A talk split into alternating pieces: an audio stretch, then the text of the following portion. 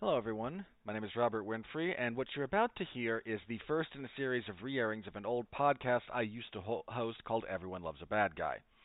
You will occasionally hear it referred to as Everyone Loves a Villain as we do some of the earliest re airings. I wasn't sure which way I wanted to go with the name, but Everyone Loves a Bad Guy just sounds better, so that's ultimately what we went with.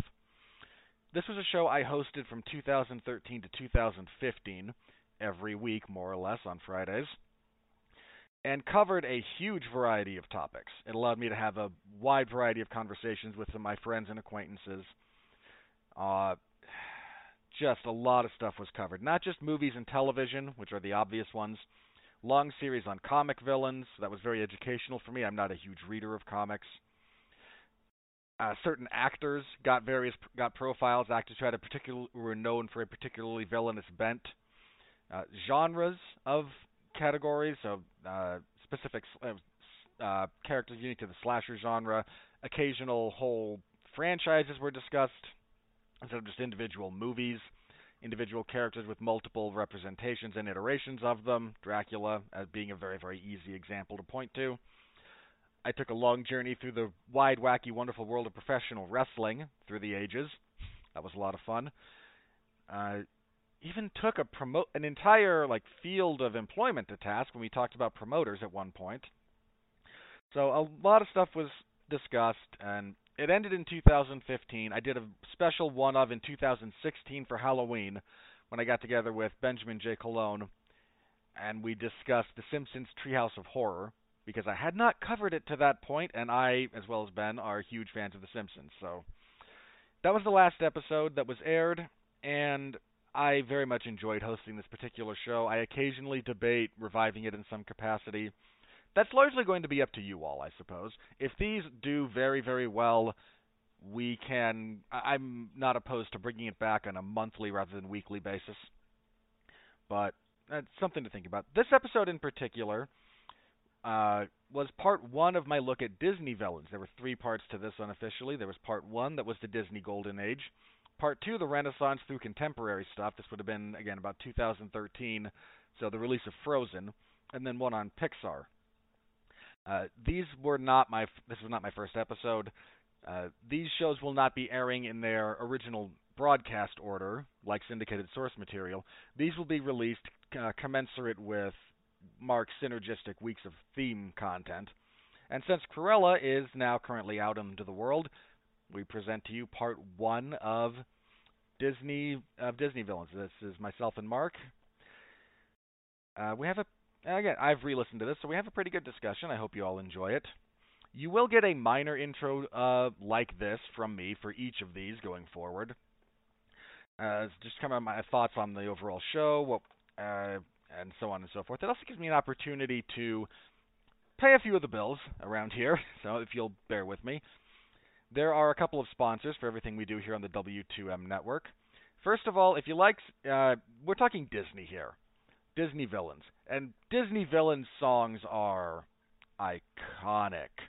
They are, some of them are just the creme de la creme. They are the best. They are catchy. They are some just truly amazing stuff. And if you want to hear them, Amazon Music is a good place to find all of your music. You'll find a link to that in the description. Uh, it is getamazonmusic.com slash W2M network. It is a free 30 day trial. There is nothing to lose by clicking on that link, letting them know we sent you. Enjoy your 30 days of music. Find whatever you like. Rock out and enjoy. Our other host is Grammarly. Grammarly's AI powered products help people communicate more effectively. We can all use help there. Grammarly helps you write mistake free on Gmail, Facebook, Twitter, LinkedIn, and nearly anywhere you you write on the web. Grammarly corrects hundreds of grammar, punctuation, and spelling mistakes, while also catching contextual errors, improving your vocabulary, and suggesting style improvements. So go to getgrammarly.com slash W2M network, and that will give you a free download. That is, there's also a link to that in the description below. So if you would consider that, Grammarly is a great product. Everyone could use help on uh, could use help with writing, punctuation. We all screw up. We all end sentences incorrectly at times. And style improvements are a big help to all of us. We all you don't want to get stuck in a particular writing style too often. It's uh, it's just not a great thing for anyone who writes. With that, thank you all. Hope uh, hope you enjoy the show and enjoy episode what was originally episode 26 of Everyone Loves a Bad Guy, Disney Villains Part 1.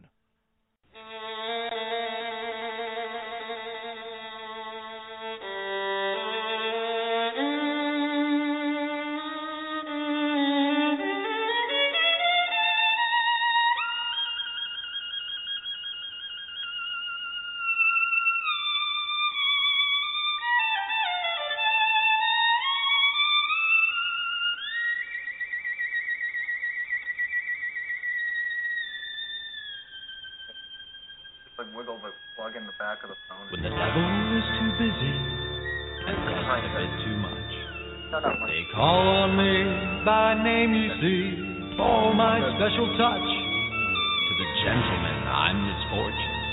To the ladies, I'm surprise. But call me by any name, anyway, it's all the same. I'm the fly in your suit. I'm the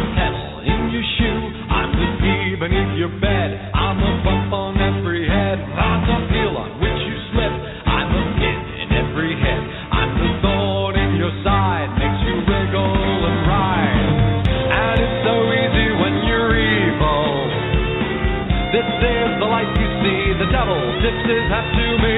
I do it all because I'm evil. And I do it all for free. Your tears are all the pay I'll ever need.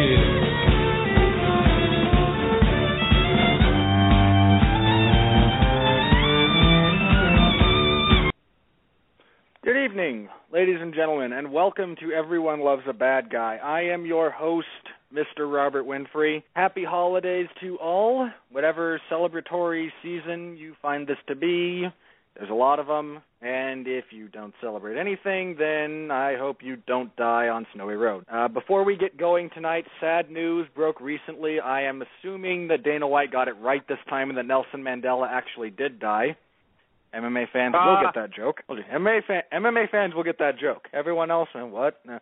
Uh, Nelson Mandela has reportedly passed away. Uh, lived to an old age. Yeah, I don't know how old the guy was specifically, but uh, that kind of sucks. Civil rights leader, big, you know, uh, big deal in Africa. You know, just a great human being, and uh, you'll be missed, sir. So, uh, you know, via con Dios and all that stuff. Uh, tonight we are here talking about Bad guys that have shaped generations. And I kid not when I say that. I exaggerate very little, ladies and gentlemen, when I say that. We're starting a multi part arc where we talk about Disney villains here on Everyone Loves a Bad Guy. These are the characters that we all got introduced to. When you're a kid and you see Disney and there's the bad guy, yeah, that's the bad guy. I know that's the bad guy. And they have they shape what we how we view life, how we view bad guys, all that fun stuff. And since it's the holiday season and Frozen just came out, and partially because I just want because I like Disney villains. We're starting that tonight, and it's going to go at least three shows, uh, maybe more, depending on timing and how things work out and whatnot. That's just kind of the way that is. But I have my guest for at least the first two. The third, we're still kind of shuffling things around, possibly. But uh, longtime friend of this show and the man whose network we're on, Mark Radulich, is here to talk Disney bad guys with us. Mark, thanks for coming back. I'm glad you could make it. Uh, I always enjoy being on your show, and I tell you, um, I listen to all the ones you do, even the ones where I have no idea what you're all talking about. And I have to say, when you came to me uh, a couple of months back and you said, "Hey, I want to do a podcast. Do you mind if I piggyback on yours?" and I said, "No, absolutely, that's fine. It's not like I'm using it fi- uh, seven days a week." Uh, I never thought that, um, and, it's not, and that's only because I didn't know how you know how you'd be at this. Uh, I never thought it would be as good as it's become, and it's truly a pleasure to listen to. So uh, it's even better when I'm on it. so uh, no, but seriously, uh, No you're awesome. you're awesome. I always enjoy your show, and I enjoy coming on and to talk about topics that uh, I'm passionate about. Well, thank you. And uh, let me just I you know, I tend to listen to almost everything on the network and your you got you and uh Pat and I think it was Gavin Napier who you had on yesterday talking about you know defending the Ultimate Warrior was very enjoyable apart from the Warrior promo mashup to start things that just made my I don't know what country you were born in, but clearly it wasn't America. hey, I, I defended your pick as well. I understood why you went with him. But uh we're talking Disney bad guys and for the first part of this we are going with I, I kind of refer to it as the golden era, even though it includes the dark ages. If you're a fan of Disney animation, there's the time when the studio was going through some tough times and the quality suffered and everything else. But we're going uh, from Snow White. If you are looking at the chronology of this, it's fr- starting with Snow White through Oliver and Company is the last one before Little Mermaid, which starts the Disney Renaissance, which we'll get into next. But Disney movies, you know, you show your kids Disney movies, and so the bad guys and the villains from those movies have a hugely formative impact on how you view the world. And I one of the reasons I really wanted you on for this, Mark, is unlike anyone else that is in kind of my immediate circle of people who have been on or who I think about bringing on this show, you're actually a parent, and I've and I am in this particular glad you particular mentioned instance, that. That's invaluable for this discussion. Yeah, I, I want to look. I want to go and say this right off the bat. If you're listening to this show and you're like, the last thing I want to hear about is Mark and his stupid kid, this isn't the show for you. Um, because the first like five or six movies we're going to talk about on here are all movies that I've watched with my daughter, and some of them I have watched at least 42 billion times. I mean, including their sequels. Hello, Cinderella. I Yes, there's My three, kid- there's like three Cinderella movies, and heaven yes, forbid, there are, and I've, only the first one's watched good. them all. Um, when we get to Cinderella, we can talk about the sequels. I, I have some concerted opinions about both of them. Um, but you know, Mike, look, we are. I live in Tampa, Florida, and we are Disney's um, annual pass holders. And my wife and my in-laws are all big Disney people. Uh, I grew up in New York, so my uh, affection for Disney was really relative to my my wife and my in-laws and my child though I had seen these movies when I was a kid. But being uh, being sort of an aficionado of them now uh, is relative to watching my child enjoy them, um, and and kind of think and. And it's really through that prism that I'm that I'm going to be talking about a lot of this stuff tonight. I can talk about it from a film snob perspective, uh, which is somewhat what we do on this show and what we do on Long Road to Ruin and that'll be fine and I will definitely draw from that kind of expertise, but I can't help but talk about my kid and how she I- views these films. And that's one of the reasons I wanted you on here because again, the other people who have been on this show and who will be on the show in the future, and you know, I love having Pat and Sean and everybody else on, but for you know, discussing something that harkens back to your childhood and the fact that you're a parent with a young child, I wanted you know maybe kind of you know the, not to you know bring up the wrong movie on the wrong, but you know kind of a circle of life, you know back at the beginning type thing. Absolutely. So uh, let's you know let's get started here. The first one, Disney's first feature-length animated release, uh, Snow White and the Seven Dwarfs, featuring the evil queen. Oh, I saw her name the other day. I want to say it's like Grimhilda, even though they never mention it on screen. She's just the evil queen who wants to stay the fairest in the land and locks up her stepdaughter, I believe. There's a lot of evil step parents in these movies and bad step siblings, and that Well, really you know- gave kind of them a bad rap. but Well, you, Just you the know Wicked what's Queen. funny about Start that? there. Yeah, the Wicked Queen. You know what's funny about that? Um, if you if you uh, think about the, the, how the step whatever is represented, the, there's there's a legitimate. Look, not every step parent is terrible. Um, neither is every stepchild. But the problem is that this comes from a very real place of hurt. Um, not to be a drag on this podcast, but a lot No, of no, no. children, the abuse we talk bad Yeah. guys. You can't drag us down. um, a lot of children who get abused.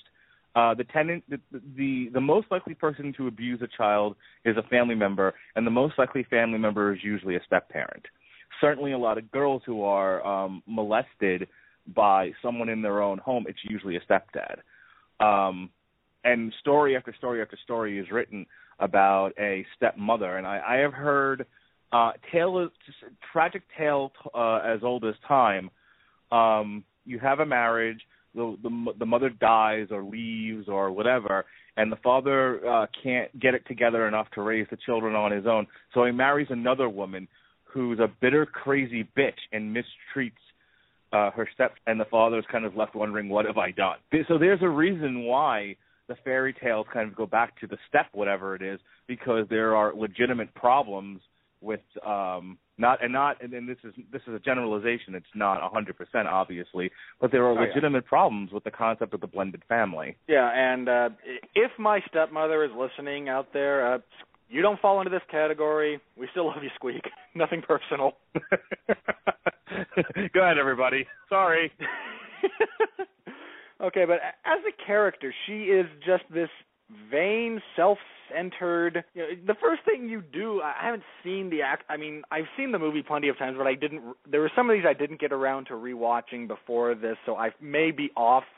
But the first, one of the first things we see her do, she does the whole mirror, mirror on the wall thing, and it says, "No, Snow White's fairer than you." And she hires someone to kill this girl. And not only does she want her dead, she wants her still beating heart as proof that she's dead. So, I mean, that's two things some on that. serious stuff. You know, two things that- on that. One, you know, as much as. I am a father, I am all I, I am also a psychologist or a licensed clinical social worker. So, you know, not a licensed psychologist as such, but a mental health professional.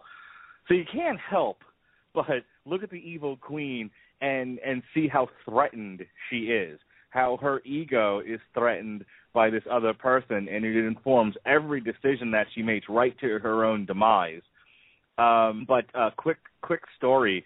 Uh, so she says, you know, I, I want proof that she's dead. I don't want you to come back and you know, and with with some sort of ridiculous story. I want I want you to show me her still beating heart, so I know for sure you carried out the job, which I think is reasonable. Um, you know, you know, you, know, you want don't want to proof that, I mean, you want you want proof that a job has been done properly. No shame, no harm in that.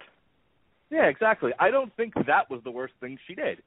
Um, you know, it doesn't know what I mean, within the doing out in context of I want someone dead, I don't. I'm not going to pay you until you prove it. That makes perfect sense. Right. I'm with her. With uh, if you once you have made the decision to hire a hitman, there are certain things within that decision that that that, that I'm willing to go with, as you know, that that should be consistent. But um I remember I was uh I was Oz twice. I was Oz in junior high, and then I was Oz again when I uh when I was a senior in high school for our high school senior play, senior musical. And Dorothy, God bless her, um lost her place in the script and started doing. Now, this is when Dorothy, the Scarecrow, and Cowardly Lion, and the Tin Woodman go to Oz, go to um yeah Oz, the uh the, the Emerald City, the first time, and uh the, so you know the whole thing is I want this and I want that, and then we'll, we'll you know go kill the witch. Bring So back her broom as she- proof. Yeah, bring back her broom as proof.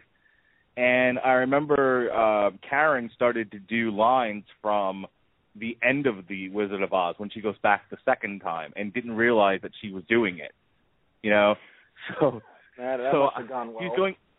Oh no, well, well, wait, I haven't gotten to the punchline yet. So she's going on and on with this, and I and, and I'm trying to and I'm trying to do my lines, and they're not making sense. So I just start vamping with her because I'm trying to get us now out of the scene and save the rest of this musical. And I and I said something, to and she was just like, "But we've killed the witch." And I'm like, "Oh God!" you know, you could just you could hear you could seriously hear the record skip and the tumbleweeds go across the stage at that point. And so brilliantly, I saved the musical by yelling out the following: "Go back and make sure she's really dead." hey, it works. You, you didn't bring proof, you don't get squat. That's right. Go back and make sure she's really dead, and this time bring proof. So, uh, yeah, Karen slightly humiliated after that, but everyone else thought that was hilarious. Hey, improv. You know, that's one of the great things about the theater, as far as just plays go, is you get little improvisational moments like that. That can be fun. In, in indeed, but yeah, you're right. You know, she she has one major motivation, and that is to hang on to the thing that she prizes the most, her beauty, which is interesting because she'll, she'll sacrifice it later on for what she feels is the greater good, the elimination of this person. Who what what's weird about this, and I think it's reflective of the time. Snow White isn't prized for her intelligence. She's not really prized for her character or her kindness towards others. She is merely prized for her beauty. She's the fairest in the land, and she's more fair than the wicked queen, and that's all anyone cares about. I couldn't think of a more chauvinistic, you know, plot device to move things forward. true, true. I'll give you that. But just, uh, and, and you're right. And she, and the huntsman, to his credit, does not kill her. He cuts out the heart of a pig, which he passes off as human. And the pig heart and the human heart are virtually interchangeable. So you know, honest mistakes were made on the part of the wicked queen, I assume. I mean, it's not like she mistook an oversized cow heart for the heart of a adolescent. I assume an early teenage girl. Well, Although I can never you know, and I, I can never ahead. watch that scene without thinking of the Simpsons parody, wherein groundskeeper Willie is supposed to kill Lisa. Can't do it. Oh, I cannot do it. Run, little girl. Oh, now I got it. Now I've now I'm in trouble. Oh, I'll use the pig, and he pulls out Spider Pig from the movie. I'll, I'll use the pig heart. Oh, I cannot do it. I'll use my own heart. I can't hurt any living thing, even though I'm a huntsman. Well, look, um, he, here's the thing. He he's he's not a hitman per se. You know, he takes the job because it's the queen, and even at the time that the queen orders him to do it, he's a little like, oh, a little unsure about this. But he goes out there and he does it, and he sees her, and he's overcome by her beauty, and says, "I can't kill an innocent child. You know, I, I it's just you've done nothing, and you're you're and, and and again, this, this is something I talk about with Sean all the time. Is that I really hate in film the concept of the do nothing heroine. You know, I'm just there to look pretty. You know, as I said on on Tuesday's Long Road to Ruin, you know, you're just you're just boobs at this point. You're boobs and a shriek. And that, and, Yeah. and unfortunately, that's a lot of what Snow White is in this movie. Look, I don't begrudge anybody their princesses, and I don't begrudge anybody their love of Snow White. But let's let's be clear about this. She does nothing. When the Nope. huntsman comes after her, she, She doesn't sings. use any wit. Yeah, she she sings. that's it. That's her one talent. That's it. Um, she sings and she and she takes care of a bunch of old men, short old men. Um, but when you when you think about it, when confronted with this thing, she doesn't run. She doesn't. Uh, she doesn't try to use her wit. Doesn't even try to use her sex appeal. She's just ah. And if he had been, you know, a sociopath, she'd have been dead. There would have been no movie. That would have been Oh, the yeah. end of Snow White. if this was Dexter, if this was Michael C. Hall instead of Chris Hemsworth, we don't have a we don't have a second act. and, and that's the end of Snow White, everybody. Good night. Uh, I'll tell you who's the real villain in this because I honestly think that the evil queen is is really just your typical um your typical woman with low self esteem. Okay. She's alone. she she she she's alone in the castle. She's very concerned about her look. She's probably concerned, you know, about her body shape and she looks in the mirror and she just sees a fat girl, you know, like you do. Um it's a goddamn mirror that that that that sends the whole thing. The mirror, you know, can't tell her yes, honey. You can't can't be the good husband, right? Can't just say yes, honey. You don't look fat in that dress. No, can't do it. Got to tell us nope, you're not He good enough. does it with a pause. That's the whole, that's what starts the whole thing. I think he pauses before he says you look great. mirror, mirror on the wall. Do I look fat in this dress? No. No. I don't believe you. Why did you pause? So you're Yeah. Uh, so what you're saying is I look fat in everything else. and then of course she reacts like any other woman would. I'll kill any bitch that looks better than me. And then you know, and it's the only bitch around is Snow White. So that's really this the the real story behind this thing is that the mirror is is actually the real villain as it sends this poor woman into apoplexy about uh you know about her her figure and her looks uh because she's got terribly low self-esteem. Thank you everybody. Uh, Good night. I want to briefly. Uh, I don't know if you saw it. Uh, a couple of years ago, we had actually had two new adaptations of Snow White. You had Mirror Mirror and Snow White and the Huntsman that came out close to each other and could not be different in terms of tone and approach and whatnot. Well, I don't know about Mirror Mirror, but Snow White and the Huntsman was fucking terrible. I didn't like a whole lot about it. I mean, like, I, I'm a huge mark for Chris Hemsworth. I'll see anything he's in. I saw the Red Dawn remake, and I didn't care for it, but Chris Hemsworth was in it, so I'll give it a chance because the guy is so damn charming. Have I told you that you and my wife should go steady? The only reason why she wanted to see Thor the first time was she was like, Chris Hemsworth's a very pretty man. Like you could actually hear wet coming out of her mouth when she said it. And uh and and then like anything that he's in, she's like, I just want to go see Chris Hemsworth because he's a very pretty man. You So know, once again, you you and my wife are just saying. connected on this weird level. that, that, that that's an odd sentiment, but fair enough. But I Hey, listen, I've already- the other thing I've I like. I've I like Charlize. I brought up just because I like Charlize Theron's version of the Wicked Queen, and yes, there was some more magic and a bit slightly different motivation, but she chewed And it ends with scenery in the the best way possible. They they turned Snow White into Joan of Arc for some odd reason. Yeah, yeah. And, uh, and and which would have worked had it not been Chris. Actually, there's, there's two things about that. there's two things about that movie that drag it down. One of them is Kristen Stewart, and the other one is it. It's it's just awfully paced. I mean, people Yeah. talk about Lord of the Rings being paced weird, but this was like it, it just goes nowhere for so long, and then oh my God, we're in a battle. What what what happened to the first first twelve hours of this film? Yeah. And uh, oh, brief side note: that movie also drew the ire of the Little People's Association of America, or whatever. Oh, do tell. So, well, all no, all of the actors who play the Seven Dwarves, including the great Ian McShane, and we all love Ian McShane, they weren't. There were no Little People cast. They were themselves, and then digitally shrunk down, similar to what they did for Chris Evans in the first act of Captain America. Well, they also And- did that with Sean Astin and um what's No, they face? The hired. They actually hired little people to work, and a lot of the uh, scenes with little people actually are little people for that. They did a lot of trick cameras for the Lord of the Rings. Well, the first one. Well, yeah, but but the main hobbits, all four of the main hobbits are not midgets. They're they're no, no, no. That's not what. I, but I mean, they did not hire any any. oh yeah, yeah, uh, yeah. For that movie, at all. Right. and it, it it rankled a little bit apparently for on some of those people but and it, it kind of makes sense that we go from the evil queen to another kind of stalked evil step parent because you go to the wicked stepmother and i forget her name from cinderella and you've seen the sequel so i assume you know more about what further happens with her ugly sisters and the whole nine yards so i'm just curious so you know i, I want to get your Okay. kind of your perspective Robert? on yeah Sit back, smoke some pot, get a drink. Okay. I don't TV smoke on. or drink. You know I'm a Mormon. I don't do these things. Sit back, smoke the peace pipe.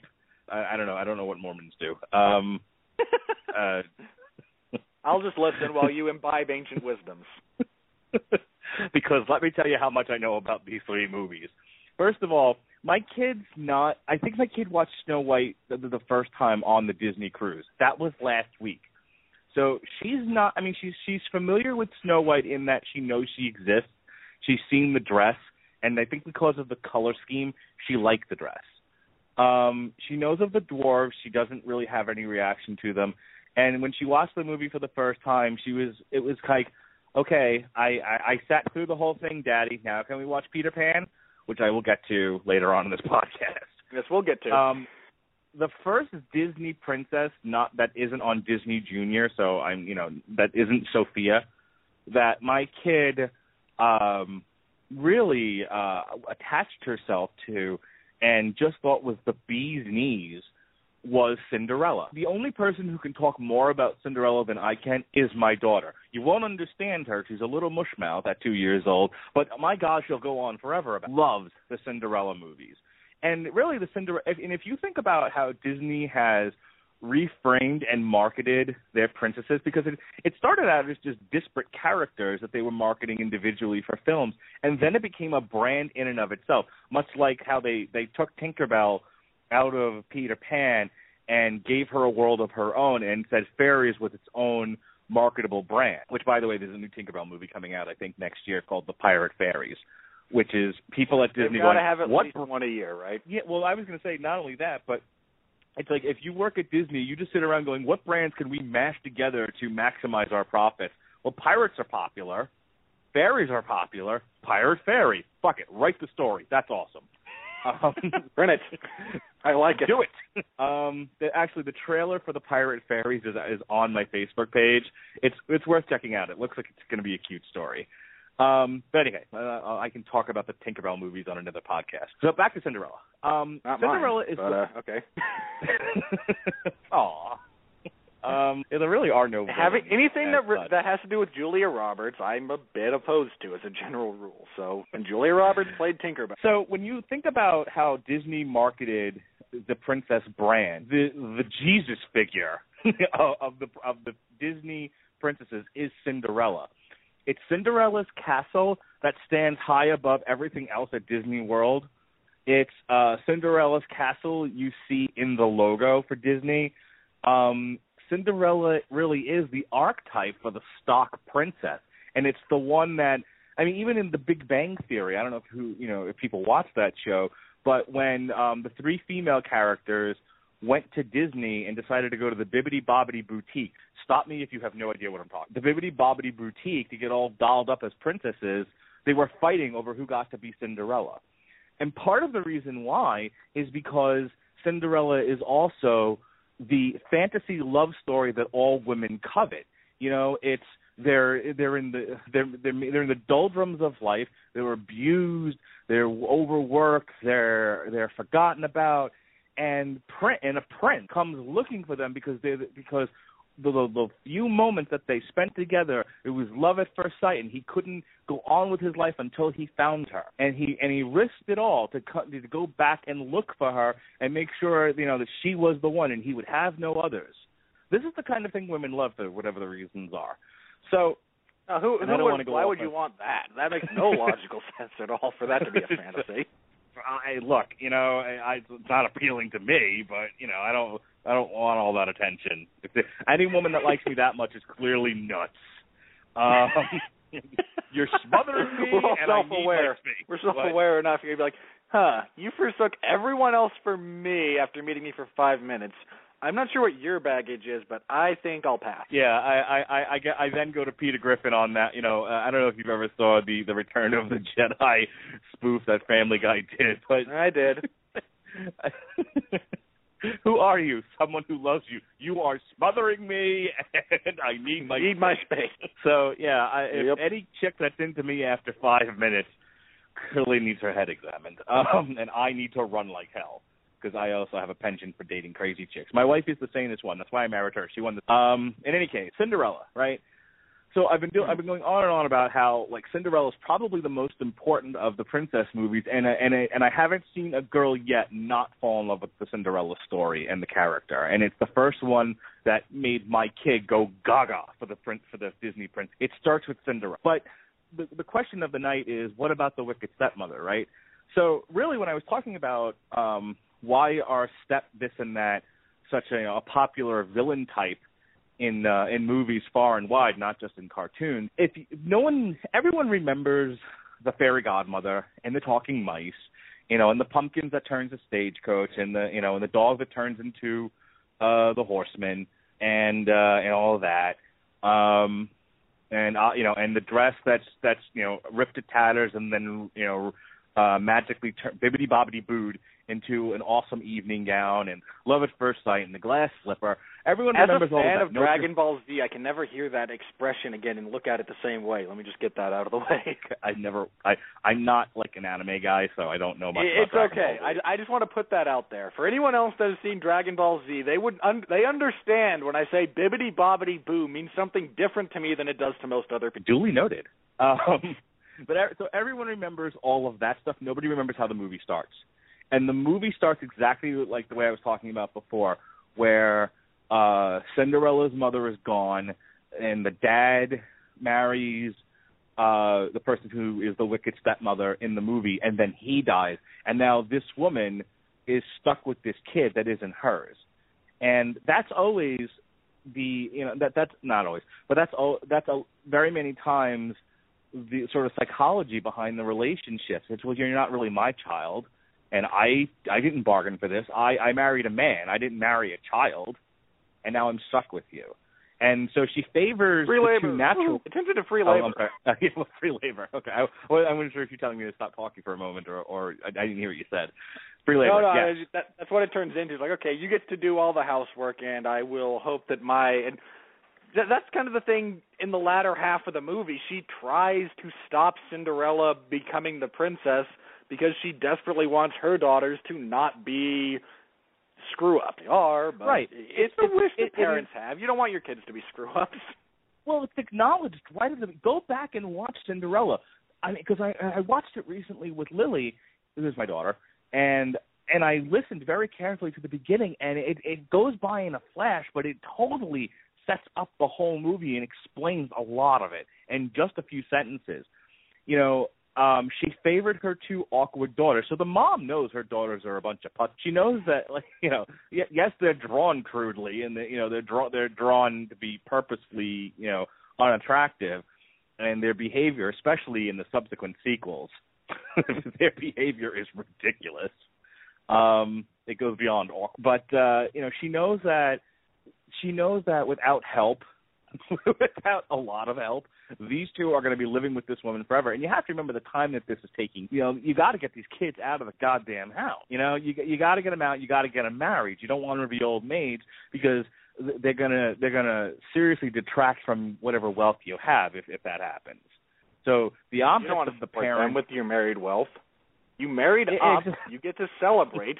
You're over 18. Go out, get married, and start making babies because our life expectancy is about 40. I was gonna say I think it's 16 back then or 14. you know, I said 18 point- for legal reasons. well, it's not 2013 when Cinderella takes place. Thank you very much. For my Um, legal reasons, where I am. You know, my own personal. okay, you want a slightly accurate look about how you know young women have to start marrying and having kids. Read or watch the Game of Thrones series because you've got 14 year olds having kids, and that's kind of how it actually was back then. Because again, you're dead by the age of 45. Right. So, in short, to kind of wrap up this point and move forward, her her goal is to get these two bitches married and out of the damn house. And she and unfortunately, she's got this third kid now that she didn't want in the first place. So it's like, well, I can't have you distra- and, and she knows she's pretty. She knows that we're back to the same thing with Snow White. She's a threat to the ultimate goal. She's a threat to to, to what the uh, what the whole plan here is. So she hides her in the house. You know, you get to go sweep and do laundry and everything else, and you know, and the sisters abuse her and, and, and everything. And it's you know, just as long as nobody can see you and know how pretty you are, because we don't want anyone distracting from uh my two kids who I need to get out of this house. Um and that's that's and so in in that sense um she it's still it's she's not a nice woman obviously, but you I, I always feel like with the villains you have to see, you know, wh- what the motivations are, what are the machinations, where, where are these people coming from. You have to see their from? perspective. It's important. Right, and that was her perspective. Why I do Cinderella this. was threatening. Yeah, Cinderella was threatening. We're going to bury her. We're going to bury her in shores. And the whole yeah, crux yeah. of the We- movie. We can't have that RVD guy at the top of the card. You will be be in ladder matches until you uh scrub out of the company, sir. break your neck. Triple H for you. there you go. Yeah, All see, right. if you if you so that's good. So for, for the wrestling fans out there, Rob Van Dam is Cinderella. Good night, everybody. it's not that far off, and Paul Heyman's the fat fairy godmother. Bibbity bobbity boo. Yes.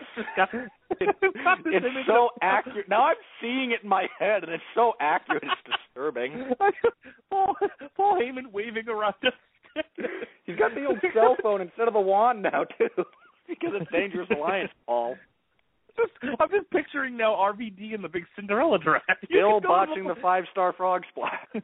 You'll go to the ball yet, Rob Van Dam. God. Oh boy. Okay, well, let- let- let's move on to the next one. We I I don't think we're topping that when discussing Cinderella. Well, hang, hang on. Before we do, Okay, I, go ahead and I, I must address this. I must address Go ahead and sequel. finish. All okay. right. I can't talk too much about the second one. Um, I've never actually sat through that one the whole way. I know, I know the premise is that one sister is just fucking terrible. the one with the black hair is the worst human being on the planet. I would I would go as far as to say she's actually worse than the wicked stepmother. The wicked stepmother at least has a plan, you know, it can conduct herself appropriately and is sort of focused on what the goals are. This one's a fuck just a complete animal. But the sister with the red hair is actually sympathetic. Her whole thing through through this the next two movies is I just want someone to love. me. You know, I'm I'm angry at you because you found true love and why won't someone love me like that too? And so they and so they actually make her a very sympathetic character for someone who is supposed to be the awkward, you know, evil stepsister. There's more to her than what is than what has commonly been believed or or portrayed about her. It's just she's um you know she she's that kid who kind of looks at everybody else who's being picked to go to the prom and looks around and says, "Well, why won't anyone take me? What's wrong with me? Don't I deserve to be loved too?" So the second movie um there's a lot that revolves around her falling in love with the town baker and that's not good enough for the mother. The mother wants them to marry royalty. You know, some some mem- some some member of the royal uh, lineage. You know, a duke somewhere, something something Duke, along those Baron, lines. maybe an earl if we're desperate. Right. And she goes, you know, and she goes for the common man, working hard with his hands. How you doing, Pat? So you know, she falls in love. She falls in love with the baker, and it drives the evil stepmother nuts eight ways from Sunday. Uh, I don't remember how it gets resolved. I think in the end they end up getting married, and um, her and Cinderella bond because she's found true love, and you know the the other sister, who's an animal, and the wicked stepmother, kind of left out in the cold. And typical for Disney straight to video, the third one completely forgets about that. I even said to my wife, I'm like, we're watching. I've I've seen. A, I think it's called A Stitch in Time, Cinderella three, A Stitch in Time. I've seen that one a bunch of times. That one they they tend to play on Disney Junior a lot, and uh I remember we were watching it, and I watched the beginning of it, um, and it has to do with time travel. I'll explain that in just a second. But I remember um, it. The two girls are living with the mom again, and I'm like, I go to my wife. I'm like, wait, didn't she marry the baker? This is like Wasn't big, John McClane an L.A. detective in the last one? yeah, exactly. Hey, wait a minute. um, it was as if they wrote the third movie uh, as if two, you know, two guys in their 20s and 30s weren't going to sit here and seriously evaluate them later on on a podcast. I don't think they really ever really considered that. So These were written by Ben Affleck without the assistance of Matt Damon, and this is what you get. With Matt Yeah, Damon, you get. Good Will Hunting. Without Matt Damon, that's the man we got as Batman, folks. Don't get me started. Uh, uh, you know, and I, at this point, what's even worse is the chick they got is Wonder Woman. But it's fuck, you'll get me off on a rant. So, and we can rant on Fast and Furious can be its own other. uh, yes, it can. Uh, so, getting to the point, so we so we can move on. This podcast isn't nine hours. Um, what happens is the two girls are back living with the mom, and the, everything that happened in the second movie seems to have just been forgotten about. And the plot is that the wicked stepmother uh, somehow gets a hold of the fairy godmother's wand, and she instantly learns how to use, which I think is awesome. You know, if if if uh, I don't need seven years at Hogwarts. Piss off. well, I was going to say if Will Smith can jump into an alien vessel and goes, "I saw how it flies. I think I can. I think I can fly this thing." I don't see And, why she Dave, can't pick up and, a and wand. Jeff and- Goldblum hacked the alien mothership with a laptop. a Mac laptop, by the way, which isn't compatible with anything on Earth, let alone an alien vessel. But he could do it.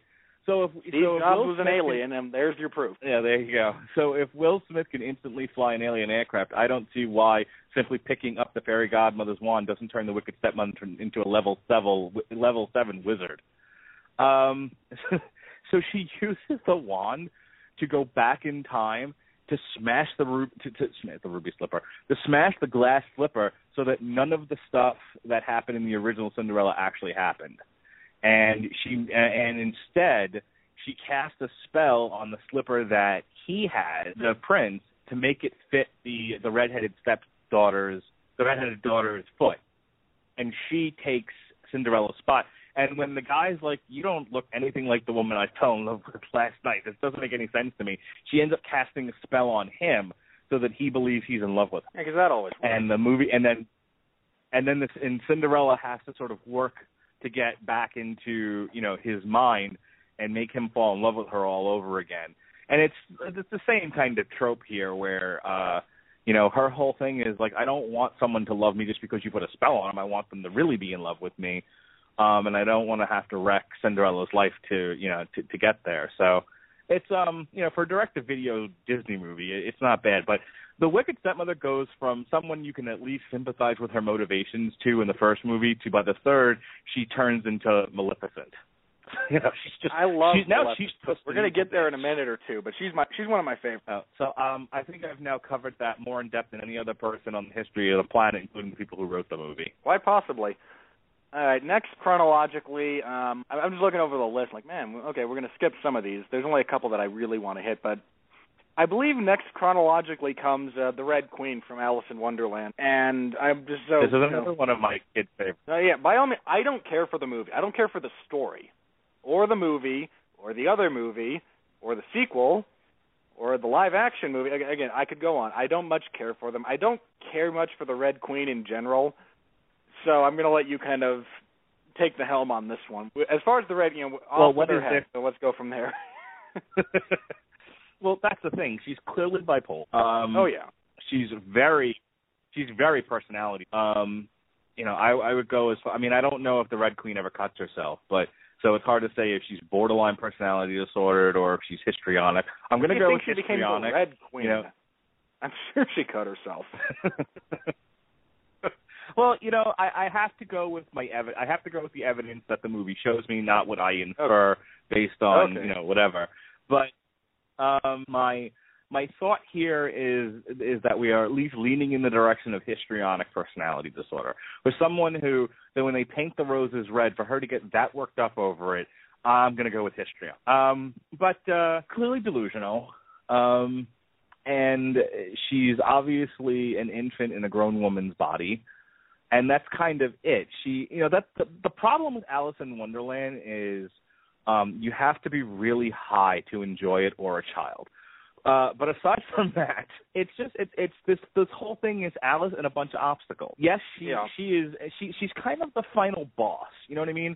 Alice in wonderland is more of a video game than it is a uh, a story. And, And it makes it's it, video and it, you know it starts it, it does. Um and and and the red queen is really just the final boss. There's nothing to her. She's just there and she's a giant obstacle for alice to to get around. Um and there's no reasoning with her. There was no bargaining with her really. Uh the and the only kind of um the only the only time she shows any degree of humanity is she seems to have a thing for the king. So when the king is saying can't we have a trial? Just a small one just a just a little one you know she seems willing to appease the king uh for whatever the reasons are but outside of that she has no humanity she's just there she's she's essentially the rancor from return of the jedi just big giant monster there to eat people and serve no other purpose. There's a striking physical similarity. and in the interest of time that is all i have to say about the red queen And yeah, I again I, I'm not big on that one, but uh next one one you mentioned off air we want to go on for a little bit here, but uh okay. Another confession, I don't care for Peter Pan. Story, the movie. Peter Pan as a character annoys me. He's like nails on a chalkboard. I wish to slap him and say, grow a pair. A whiny, obnoxious teenager who I want to step on his neck. And he's supposed Dude, to peter, be that peter pan is awesome I don't disagree with people who have a different point of view on it, but and he and fun funny story. Uh, I believe I'm correct when I say this, though I may be wrong. But my research into this kind of led me to, I mean, I if memory serves, Peter Pan was initially a play before it was a novel or any, and some of the original drafts did not have Captain Hook. The only bad guy you got was Peter being a douchebag, and they decided kind of last minute to add in the character of Captain Hook. And if and in a bit of stage tradition that holds true to this day, they couldn't find someone to play Captain Hook in time for opening night, so the guy they had cast as the father, uh, Mr. Darling, wound up playing Hook as well. And that's a tradition that holds true uh, to this day. If you're the uh, there's you know that's why the guy who did the voice of Miss of uh, Mr. Darling in the movie also did the voice of Captain Hook. If you're on this, if you're in the play, if you play the dad, you play Captain Hook. They're they're different roles, but they're always done by the same actor. And that's a Very you know, that's just kind it's of very Wizard of Oz like. It's very Wizard of Oz like. You know, you have I can't remember the woman's name, but you know, you have the the evil neighbor who wants to kill the dog, who's you know, who is who is also the Wicked Witch of the West. Yeah. Um, Mrs. Gulch was the character's name, Yes. and I'd and her off name was I had El- name like and her name was Elmira could Yep. for you. something like that.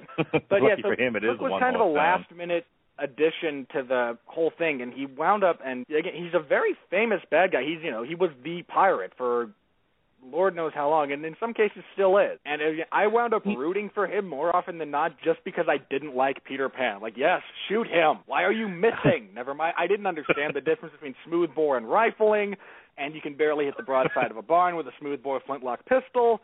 But now he's got a little knife, and you've got a sword. You're a grown man. He's a little boy. You're pathetic. Well, Peter Pan could also My anger around. at Hook stemmed from you couldn't beat Peter Pan. How dare you? All right, a couple of things. As I said earlier, I have watched Peter Pan because because uh, a little ways back, I think we we because my daughter got into the Tinkerbell movies first. We I played for her Peter Pan. I said this is where Tinkerbell comes from, and that was kind of the end of that. Now, al- almost daily she watches this movie. Uh, I'll be in my office playing Marvel Lego. She's sitting next to me watching Peter Pan on on the computer. Uh, when we went up to North Carolina, I downloaded four movies for her to watch: the Tinkerbell movie, Peter Pan, and two Barbie movies. She watched Peter Pan almost the entire time. On uh, I go, you know, if she gets up in the middle of the night um, because she didn't nap and she went to bed too late, and then she got, you know, then she got up again.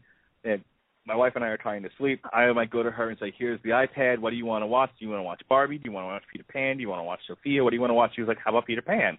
She always says, "How about?" Like we're, we're bargain. So, needless to say, I am now intimately familiar with this movie. Um, the reason why I said Peter Pan is awesome is you have the whole beginning sequence where Peter Pan has come back to claim his shadow, and what he reveals is that he um, he goes to the Darling household because Wendy, the house resident on resident uh, authority on Peter Pan, tells his stories nightly to uh, John and his brother, and uh, Michael to Michael and John, and he comes to hear the stories, and he even and he's such an egomaniac. He he's an unabashed egomaniac. He, he, he says like, yeah, I tell the kids the stories. He was like, I know, that's why I like them because they're all about me. And she's going on, and she Wendy is just prattling on and on and on like a girl does. And Peter Pan just looks at her and goes, "Girls talk a lot." And she and she doesn't. It doesn't even register at first that he's just insulted her. And she's like, she's like, "Yes, girls do talk." and Hey, wait a minute. Why you? it's just great, you know. Um, he's he's also a total womanizer. I mean, he's Barney. He is Barney from How I Met Your Mother. Which um, explains you know, my he- dislike for Barney and Neil Patrick Harris. Different topic, but no, I don't care for NPH. Um, so you know, like you know, L- L- Wendy wants to go see the mermaids. He takes her to see the mermaids. The mermaids are fawning all over him like he's Elvis, you know, and and he doesn't even realize that they're all now threatened by Wendy, as Tinkerbell was threatened by Wendy, and he just could give a shit less.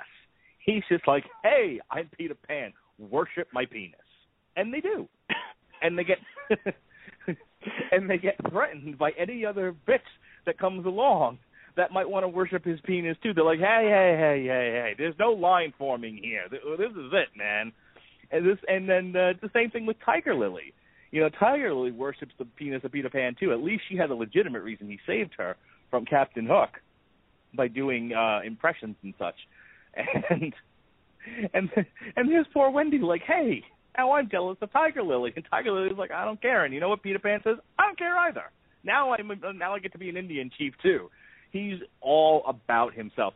You want to talk about a personality disorder? Peter Pan, narcissist personality disorder. It's all about Yeah. And uh, okay, moving on towards Hook, because again, you know, we if you want to diagnose, if you want to like mentally diagnose a 13 year old who has been 13 forever, you, that's basically what it is, and it get, it's, it's just downhill from there. So um you yeah, you're right. Captain on Hook. to, on to Hook for a minute, since we are talking about the bad guys here. Captain Hook. Any thoughts on him? Uh, I have lots of thoughts. All Uh, first of all, Captain. Hook got kind of a got kind of a rebirth. Um, I, I can't we can't talk about Captain Hook without recognizing what he means to the modern TV audience. Uh, there's a show on Disney Junior called Jake and the Neverland Pirate, and I've come to hate this show because it's so saccharine. It's so and it's so ridiculous. But my daughter loves it. Um, you know, she loves the pirate show, and it's you know it's one of the things that reinforced her love of the Peter Pan movie. So Jake's so Jake and the Neverland Pirates about these three asshole kids who are pirates um in in the least in, in like the the least sense of the word possible. And the villain on the show is Captain Hook. A a very childishly drawn Captain Hook, but Captain Hook nonetheless. And my kid adores Captain Hook on this show. Except that I don't understand what she sees in the man. He is an absolute retard buffoon. you know, the the Captain Hook on Jake and the Neverland Pirates is is as just as much a toddler, you know, in, in a man's body as Peter Pan is in the movie.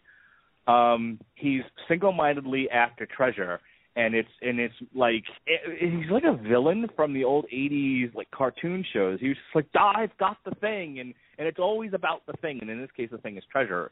You know, it's like you've got treasure. Well, I take your treasure, and now I'm going to run away with your treasure. You know, and, Ah, it's, and, and. While it's twirling yeah, yeah, and it's so simplistic. Um, she also likes Smee. She thinks Smee is awesome, and Smee is like the He's conscience cool. of the show. You know, um, and while Smee is the conscience of the show on Jake and the Neverland Pirates, he's the nursemaid in the movie. Um, I think the one thing I want to I want to draw attention to about Captain Hook is it's Captain Ahab. And again, much like Cinderella, it was set up right at the onset of his introduction. There's a the the, the pirates under Hook have not set out to sea for quite some time. They've stopped plundering. they've stopped sailing because Peter Pan chopped off Captain Hook's hand and fed it to her, uh, and fed it to Tick Tock Croc, and now Captain Hook is obsessed with killing Pan, to the exclusion of all else, and his crew is starting to desert him, and the only one left that that that's loyal to him is Smee. And they're all saying to him, like, can we just can we get off of Peter Pan? There's more to life than just trying to hunt this one guy. And Captain Hook's like, no, this is it. This is it for me. I want my hand back. you know, I want to stop being harassed by this, you know, fucking eerie looking crocodile. Never Uh, mind and that you've got a a- ship which apparently can travel between stars. I don't think the crocodile can follow you. Well, and, and that's the thing. It's just, to, like I said, to the exclusion of all else, including sanity, Captain Hook refuses to move on with his life and is Peter Pan. And that's about the most interesting thing about him because besides that, he's a complete buffoon. It's Yeah, a lot of early He- Disney villains are because you need comedic value out of your villains. Apparently, well, he's the. I mean, of the ones that we're talking about, he's the first one because there was no buffoonery uh, with the wi- with the Wicked Queen. There was no buffoonery with the evil stepmother. Um, not true, but at the same time, they're also kind. You know, they're the bad guys. They're the big bad guys, but at the same time, they're kind of secondary characters. The way it's played out, in the sense that you don't get a lot of screen time with any of them. They're just there to kind of be the evil presence in some cases. I mean, you, I think the talking mice get more screen time than the wicked stepmother does. True. That, that's probably a good point.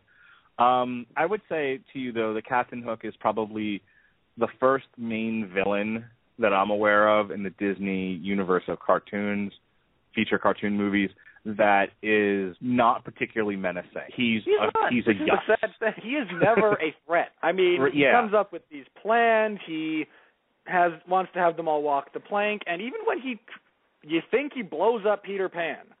At no point in any of this is it actually believable. I mean, when when the wicked stepmother locks Cinderella away in the store closet when the prince comes by, there's a legitimate thought like, "Hey, wait a minute. He might she might not get out. The prince might go Yeah. on to the next house and never know she was there." Yeah, he's like he's like you know what I was thinking of when I before when I was talking about like you know 80s cartoon villains. He's Gargamel from the Smurfs. Ugh, He's Wile E. Coyote. Yeah. You know, he just he never has the upper hand on Peter Pan. The probably the most wicked thing he actually gets away with is he tr- is he manages to manipulate Tinkerbell, who is already halfway to betraying Peter Pan because he hates the fact she hates the fact that um There's Like only one other. Hey, the other woman in the galaxy. I don't like her. it, well, that, well, it goes back to the whole penis worshipping thing. You know, well, I worship your penis. Why do you need this other bitch around? Well, because I because I like lots of bitches. That's actually what Peter Pan says in the movie. Is I like lots of bitches. Uh, I'm pretty sure it, it, it's in there. And then he throws up and then he throws up fistfuls of cash. Bitches love cash.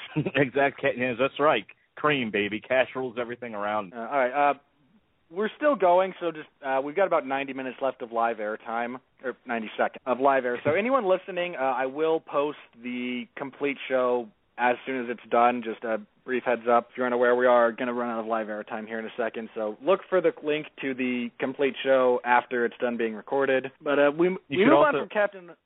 Okay, go ahead. You should also upload it. You should also upload a picture of uh, Disney villains, like I've started to do with um, the Ultimate Warrior and the Long Road to Ruin. You should upload a pretty picture. I will see what I can. But we go from Captain Hook, who, as you mentioned, is a buffoon, has no menace whatsoever, to, in the early days, one of the more menacing uh, villains. You go to Sleeping Beauty, and there you have Maleficent, the mistress of all evil. And look, when I was a kid, Sleeping Beauty was my Disney movie. That's the one I liked. That's the one I watched ad nauseum and drove people crazy with because, hey, I could recite every line. Sorry, I have a good memory. And here you have Maleficent, who, you know, if you're snubbed for a party invitation, you're a little pissed. I get that. I mean, look, I get that. Espe- Here's the other thing, especially when everybody else is invited. I mean, it's not like you're one of half the country who got excluded. It's no, it's everyone but you. You know, okay, you're a little pissed. I get that. To then curse the poor child with death.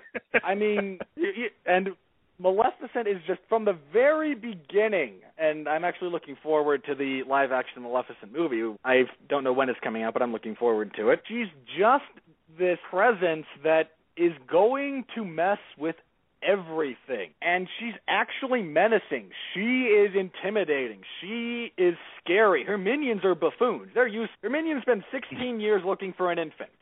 And she rightfully gets she rightfully blasts all of them back to the Stone Age with magic, and then sends off the Raven, which apparently knows what it's doing. I have uh, I have often found myself like Maleficent, having to deal with that sort of stupidity among coworkers. Yeah, it's her scene where she laughs at them looking for babies, and proce- they start laughing too because oh wait, the boss is laughing, and she then proceeds to smack and she blasts them back to the Stone Age. Is very similar to one we'll talk about next week when Scar is talking with the hyenas and he just put face palms and goes, "I'm surrounded by idiots," and it you can't help but feel for the poor guy. Channeling Rick Moranis from Spaceballs. I'm surrounded by assholes. So true.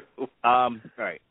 I, I, I have been talking a lot on this podcast, so I, I felt the need to sort of take a deep breath and let you, you know, host your own goddamn show.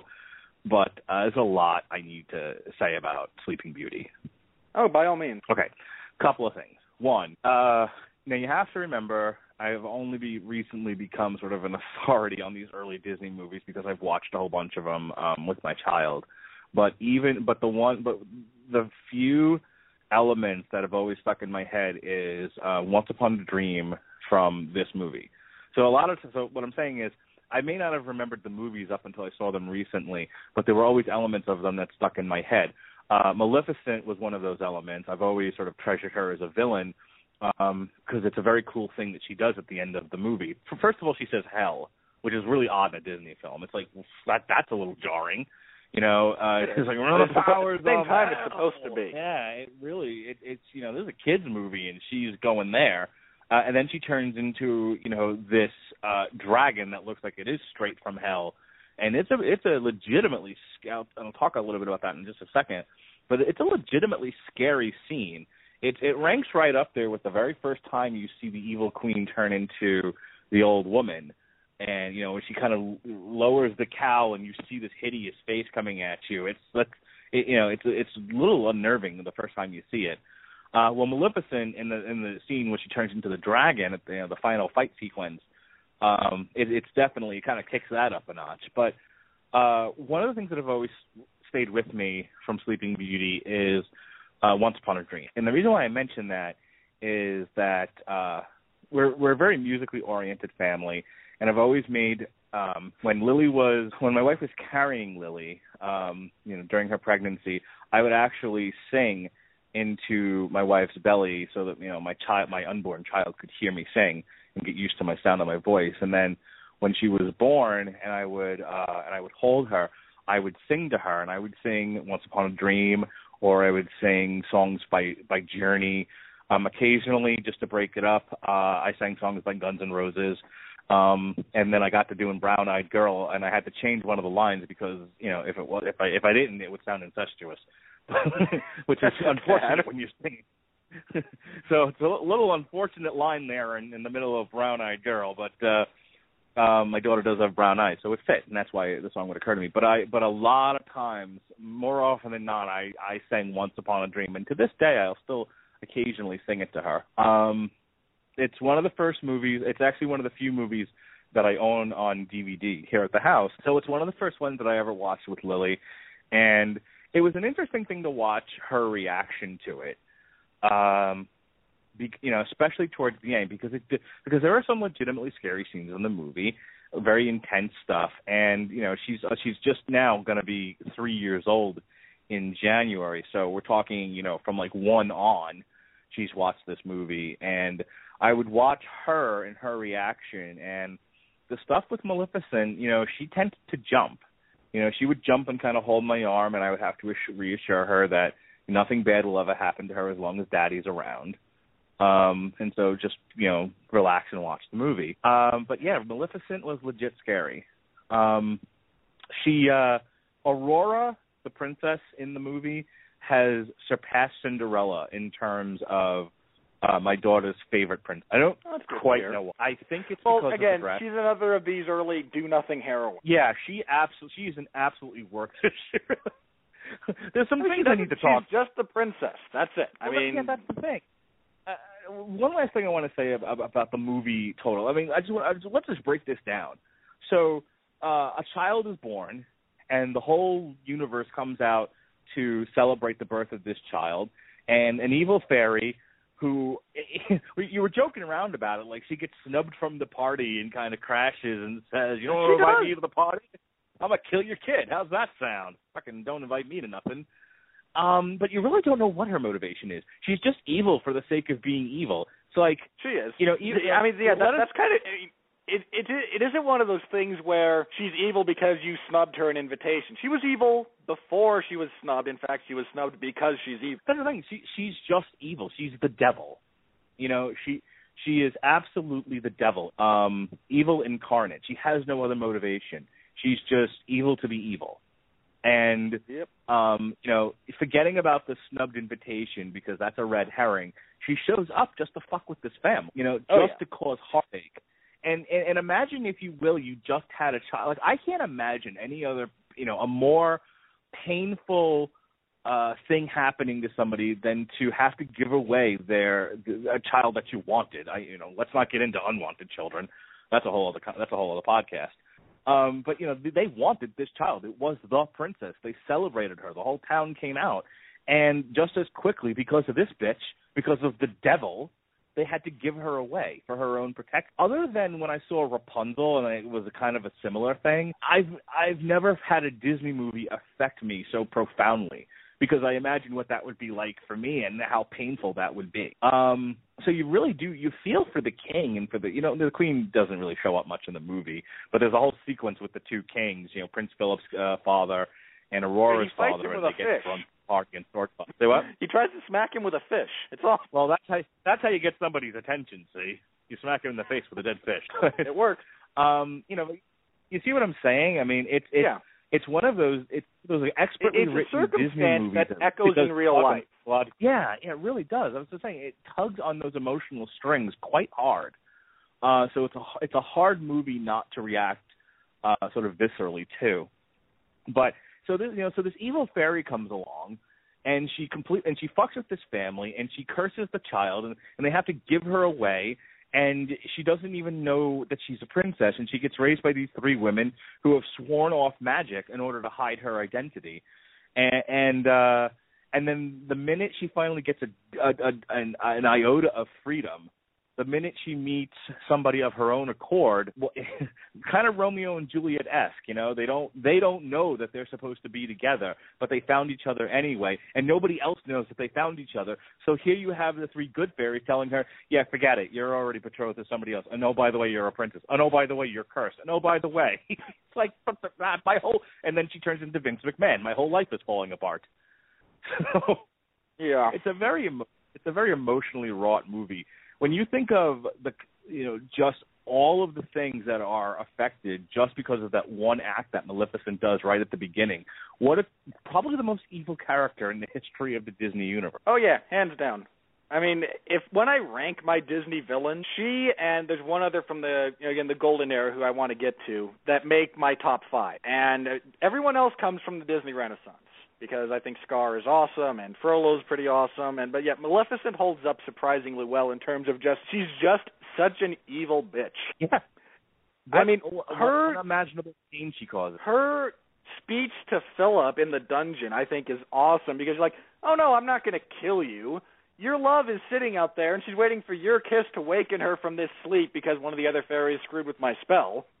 So, you know, I'll let you go in 90 or so years when you're decrepit and I mean just like I'm not just going to kill you. I'm going to come up with interesting ways to mess with. You. Yeah. She it she she's it's psychological, it's physical. I mean, she just tortures people. I mean, I don't even think I'm doing her justice in describing it. I mean, every fiber, every fabric of your being is messed with. Both the characters in the movie and the audience. It's truly a work of art, you know, for what's supposed to be a kids, you know, entertainment. Yeah, I, and she's one of my all-time favorites, and she stands up very well. Um, okay, we're to skip ahead because I don't want to go too far over recording time. Uh, we did definitely want to get to. Uh, you mentioned you wanted to get to uh, the Disney Robin Hood, where Love you have movie. It's one of three bad. So we'll skip over 101 Dalmatians. Uh, sorry, Glenn Close, even though I did very much enjoy her version of Cruella de Vil. And, I, there's just one other that I really want. You wanted to talk about Robin Hood, so we'll get to that. And then I wish to heap praise on Professor Ratigan from The Great Mouse Detective, and then we'll wrap it up. So uh, Oh, we got to do Man, Hood. Madam Mim. Hang on, we got to do Man, Madam Oh, okay, I, I okay, will. I will edit my. Um, Okay. hang on, just one, one. I have one question about Cruella de Vil. Did she somehow become a gay icon? Did, I did I, I- miss something in the culture? I don't know. It wouldn't surprise me if you if you go back and watch and look at the way she is drawn. Elements of that would speak to certain elements of the gay culture. Would be my guess. They, I feel like the gay culture, and not that there's anything wrong with that, huh? I feel like the gay culture adopted Cruella de Vil as one of its icons, and it's Well, she wears this huge fur coat and she's really skinny. And despite the fact that we all know she's a woman, she's drawn kind of androgynous. Part of it is she's very fashionable. Yeah, she is. I That's why mean- she wants the dog. But what is the um? Oh, the, she isn't really Cruella de Vil and, and the Devil in High Heels kind of the same chick. Uh, probably. The, are you, you know what movie I'm talking about? Oh no, sorry, sorry, not the Devil in High. People who No, know you think of movie the Devil know Wears that. Prada.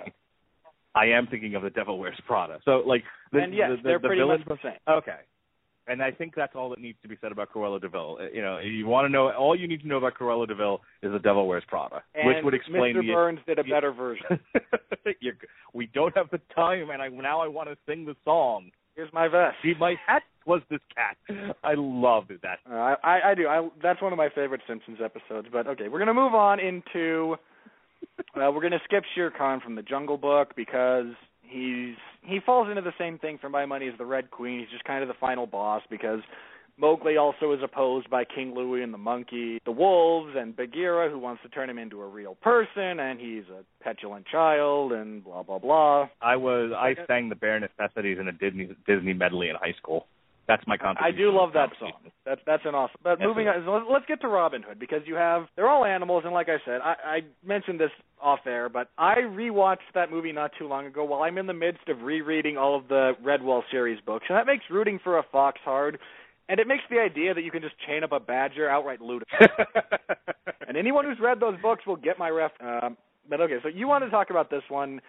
This is actually, I think, one of the a very good adaptation of the Robin Hood story, just at its core. I mean, before we get into you know the the you know the merits and whatnot, it just as far as just basic Robin Hood stories goes, it's very good. um, Prince John. This is another kind of Cruella de Vil thing for me. I think I have, I have a little bit more to say about the Sheriff of Nottingham, but essentially my my only comment about Prince John is uh, as Cruella de Vil is the um, character from a Devil the Devil Wears Prada. Um, uh, Robert Lewis, the, the Jewish comedian who wore black and held his head a lot, Can't help you. know who I'm talking about. He was on a sitcom. He always had a mullet. He was very Jewish. I I, I really have no He- idea who you're referencing. he was in one of those Snicker commercials where uh Uh, Lewis you know Black. it's a celebrity at first and then no it's not Lewis Black. Um I, I'm I'm gonna look this up in just a second. But uh if you okay, you might know he he was Prince John in Robin Hood Men in Tights. Oh, okay. I I still don't know who you're talking about, but I know, but I I recognize that role. I, I know I can kind of Okay. picture him now. So The, literally the same character. I, I you know the only thing that needs to be said about Prince John is you know is he's a faker in the, you know faker to the crown. Um, he ha- he possesses the entire no Second Crusade was the idea of his snake. Third. Second Crusade was the third crusade. that. Um, he, a pretender to the throne. That's the phrase. He's a, he's just a pretender to the throne. He's an absolute coward. He has no leadership abilities. He is completely standing on the shoulders of the sheriff of Nottingham and those who are um, obeying him uh, because he's uh, uh, the divine leader, but nothing more. He he inspires nobody, and without the sheriff of Nottingham, he is absolute. Um, it is the sheriff of Nottingham who was the real threat in this thing. Um, he's the one that that goes after Robin Hood. He's the one that is you know collecting the taxes Collecting and robbing taxes. people blind. Yeah. No one likes but, but, I, tax but well, I mean, I think the taxes are absorbent. Is the issue here? Is that he's just they they, they are um, indenturing the entire uh, working class community of that of that era with uh, you know, and it's just it's just greed. It's just out and out greed. Um, it's kind of really all I have. To, I mean, I love. It's been a while since I've watched it, but uh, Well, streams you on know, Netflix like I said- when I rewatch. yeah, it's one of those I got to sit down with my daughter and watch. She's never seen it, um, and my wife won't let her watch The Fox and the Hound for some odd reason because she hates it. That's the reason. But um, yeah, I mean, I love the I love the movie. I love the songs. Uh, the, the sheriff of Nottingham for me is the real villain in the thing, and I, I kind of that's really all I have to say about him. Well, I I agree, and it's it's kind it's almost sad because you there's a degree of sympathy for the sheriff of Nottingham character in that he's just doing his job, maybe, and then you just kind of realize that no, he's just kind of a fat slob who no one likes. Well, he's he relishes in hurting. You know, he's not completely oblivious to the effects that the overtaxation is having on on the workers. He just doesn't care, Yeah. and then it become and then it becomes a crusade to kill Robin Hood. Yeah, yeah, and uh, yeah, you know, you, you're right about Prince John. He's just a kid throwing a temper tantrum half the time, and it's mildly amusing. On he has no menace. mean- the sheriff does have a. Abs- You know, it- Prince John is never going to do in Robin Hood. The sheriff actually might. um, I'm looking up the cast now for Robin Hood Men in Tights. I'm gonna I'm gonna Richard Lewis, Robert Lewis. It's Richard Lewis who I was talking about. Okay. Do you still have no idea what I'm talking about? Not really, it is? 'Cause I'm going to face. I'm going to bomb your Facebook page with Richard Lewis clip. If you feel the need to, I certainly can't stop you. All right. All uh, it- we do want. And okay, my let me say, I was never a big fan of Sword in the Stone, and there's a very simple reason for that. I watched it when I was too young to really get it, and then when I was 13, I read the Once and Future King. So the the Disney version doesn't hold up as much water as it as maybe if I hadn't, you know, again read the definitive Arthurian work when I was too young to really understand. I could see why you would be dismissive of the Disneyfied version of that story. Um, that's the weird thing. You know, I said let's talk about Mad Madam Mim because she's awesome. My wife and I were actually when I, I was telling her about this podcast, I'm like, hey, I'm going to be doing two weeks of uh podcast with with Robert, and we're going to be talking Disney villains. You know, you know, kind of maybe think she might want to listen in or you know or uh contribute in some way. And she was like, have fun. I'm going to go to bed early. Yeah, you know, and as usual, she said, have fun. I'm going to bed early then. well, there you go. But uh, I told her, I'm like, yeah, he, you know, he's this is the ones he wanted to talk about, and I said, but we can't, but you gotta throw in there Mad Madam Mim, and immediately she shoots back. She's like, she's like, here are the rules. Only, he's like, No, no, vegetable it was or like, no, mineral. Yeah, no vegetable or mineral, only animals. And she's like, and no made of stuff like pink dragons or something. Like, dude, her whole No going delivery invisible. during- yeah, no going invisible.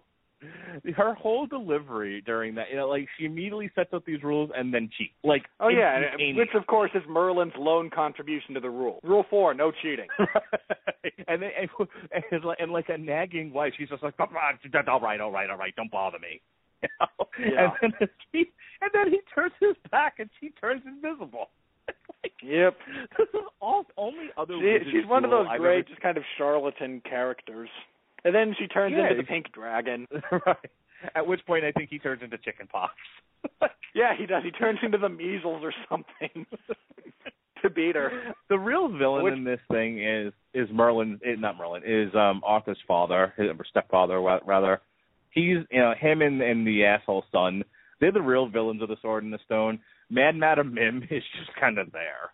She's an obstacle, and it isn't awesome. really She's an awesome Oh, obstacle. no, that's that's the thing. Like that's why I wanted to talk about her. She's probably the most fun of of the classic villains uh in Disney. She's probably the most fun because the Red Queen's not fun. She's she's she's retarded. Um, Mad Mad Madam Mim is perfectly in control of what she is doing. She's terrible, but she's awesome at it. I mean, I I legitimately enjoy the Wizard's Duel, and the only other Wizard's Duel I've ever enjoyed in fiction is Doctor Doom and Mister Fantastic fighting through time, with the occasional you know jibe from. Uh, uh the thing saying you two take what normal people say in five words and make it into a paragraph. Okay, yeah, yeah, I I agree. She's just, you know, it, and it's nice to have those fun villains, and she is absolutely probably the standout of that whole. Is you know, again, I would say she makes them. The rest of it yeah, I mean, without of- without the Wizard's Duel and Mad Madam Mim, that movie is not just forgettable; it's just exponentially worse. Well, here's the thing, and I swear to God, I'm not going to go on a huge rant about this, but it's it's an hour of a child being, and it isn't until he pulls the sword out of the stone that anyone gives him any credit, and even and even the stepbrother is like, "Fuck him." You know?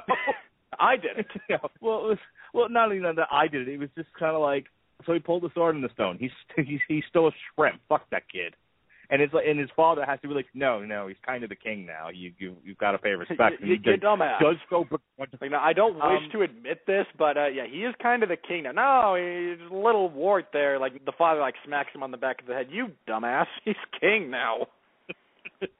Shut up. We're gonna be excommunicated. Um, Or canonized. yeah, right.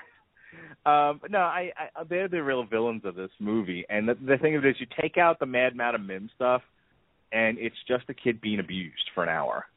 You know, Pretty much. And the only and the only other thing that I can recall that he kind of goes through that doesn't directly have to do with him being abused is when he turns in when when him and Merlin turn into a, turn into squirrels, and the girl squirrel falls in love with him, and he has to break her heart, and it's like, well, this is kind of cruel, you know. It it, that did it- suck. I that's one of those I thought back and like, I wonder what happened to that squirrel.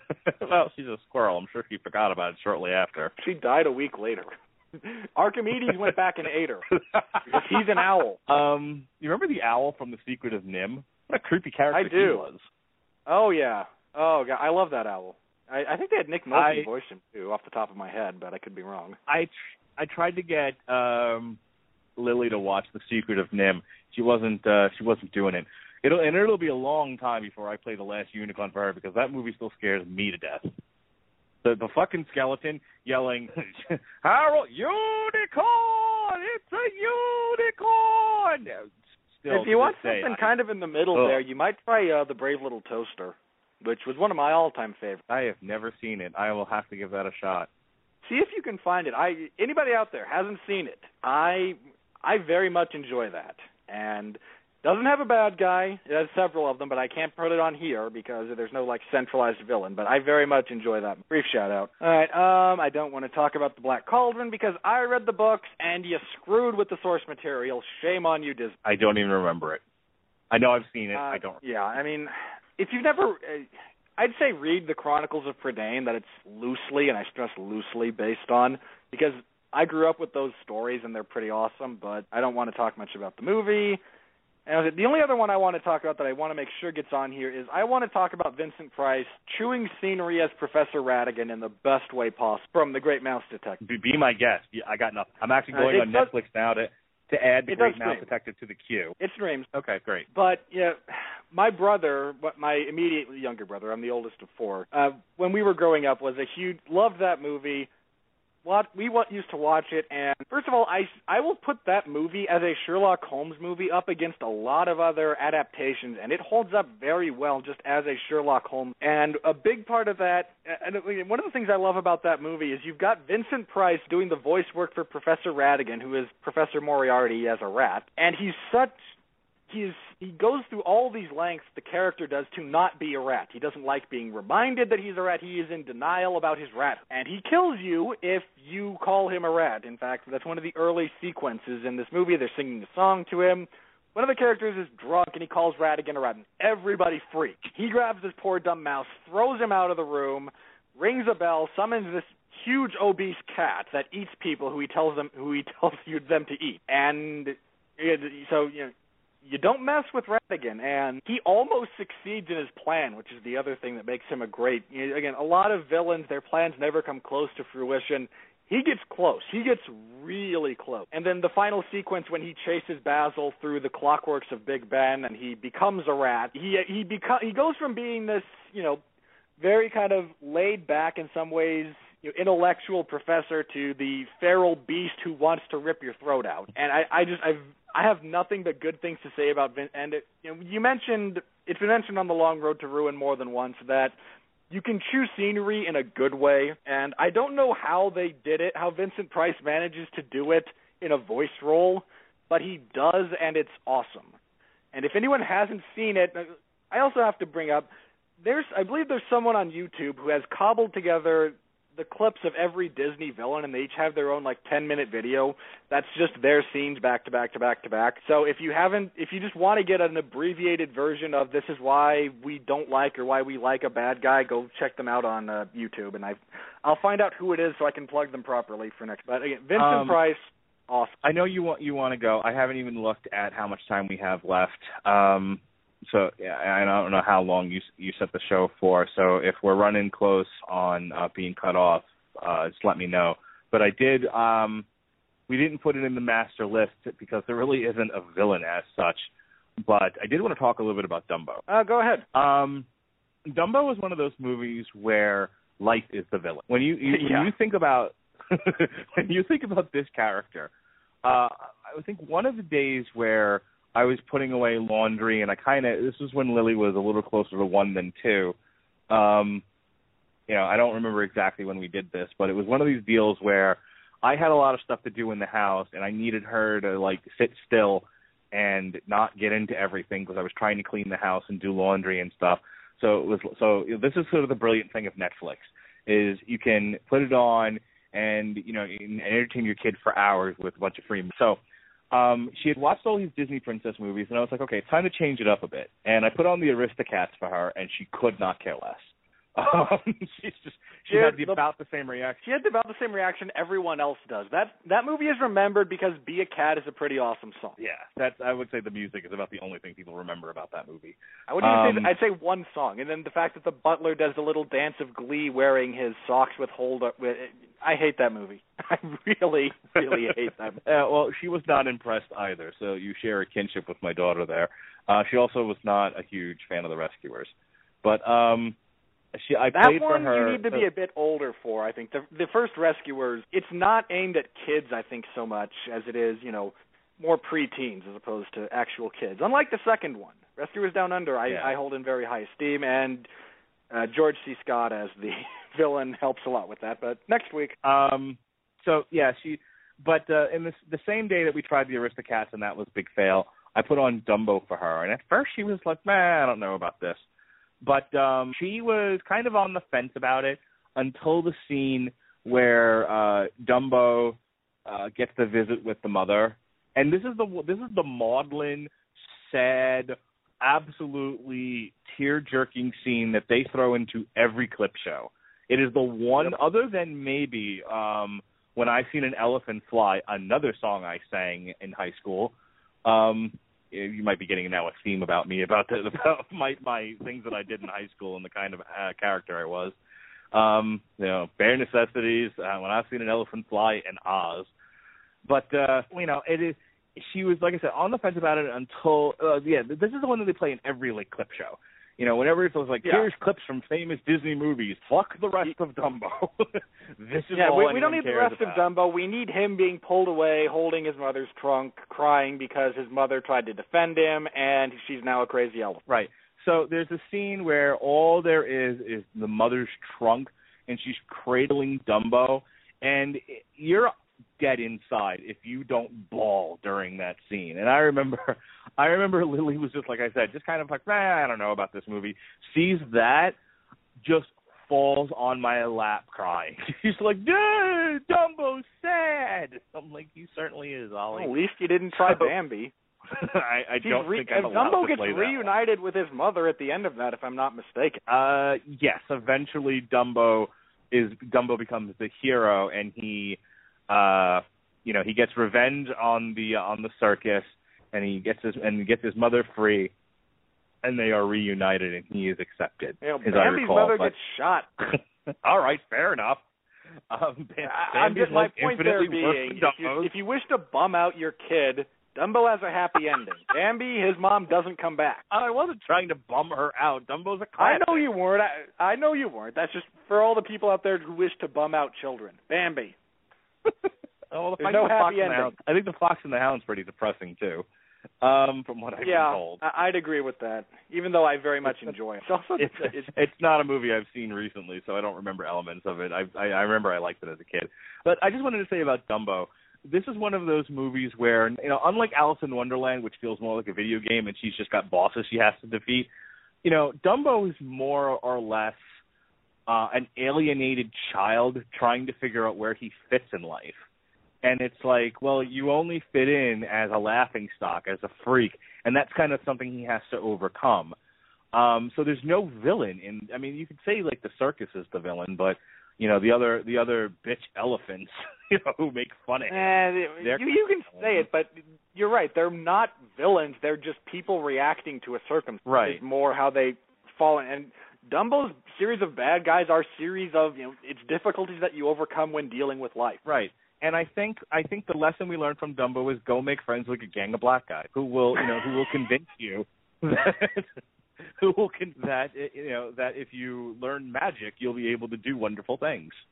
They gave they gave him the magic feather. Yes, they did. And the Indians in Peter Pan explained why the red man was red. That's I love that song. Why does it's so racist? Why does the red man say how? The best Yeah, part about that and- scene. The best part of that scene is little Mike. Is I think it's, I think it's little Michael who says, "Me Injun, no sleep for days, do just fine." oh, ethnic jokes. Well, and then you've got the other thing I wish to say. One of my dis, I think part of my dislike for the Beatles might have come from the vultures in Jungle Book. I can go along with that. You know which one we haven't talked about because it's racist and it's awesome, and I don't. Have, and that's all I have to say about that is the song of the South. Zippity doo dah, zippity yay. Uh, Brer Rabbit. My- I love Brer Rabbit.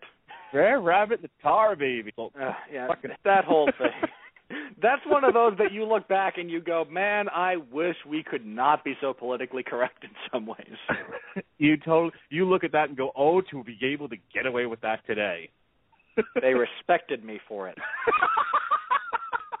I just made that reference the other day. I know, that's why I brought it up. People have no idea what I'm talking about. Going, what is he laughing about?